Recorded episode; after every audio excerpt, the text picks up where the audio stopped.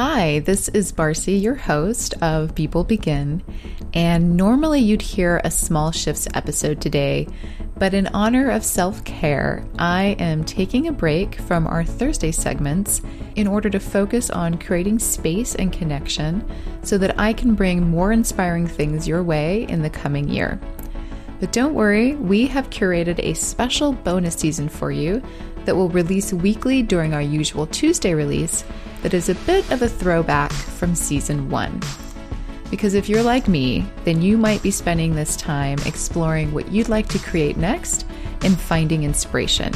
So we have a begin series that focuses on all the things you need to get started how to create small steps, how to get out of your own way and make starting easy, an exercise to discover your core values, how to connect your intuition to make creative decisions well how to make it all fun and acknowledge your process along the way, and so much more.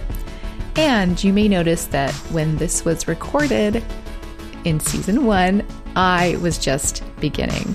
So the sound quality is a little different, and even my voice sounds different than it does now when I speak.